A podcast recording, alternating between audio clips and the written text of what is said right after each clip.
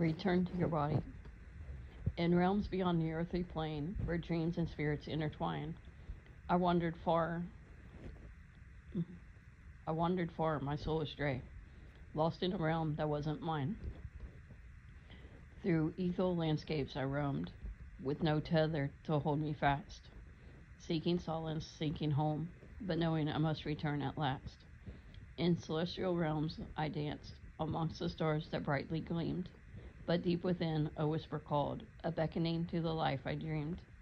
Returning now, my spirit soars, back to the vessel I have known, to feel once more the beating heart, to claim my body as my own. With every breath, I am filled anew with strength and purpose, love and grace. Reignited with this earthly shell, I embrace the challenges we face.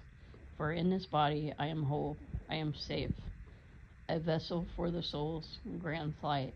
With gratitude, now I have returned to live this life with all my might.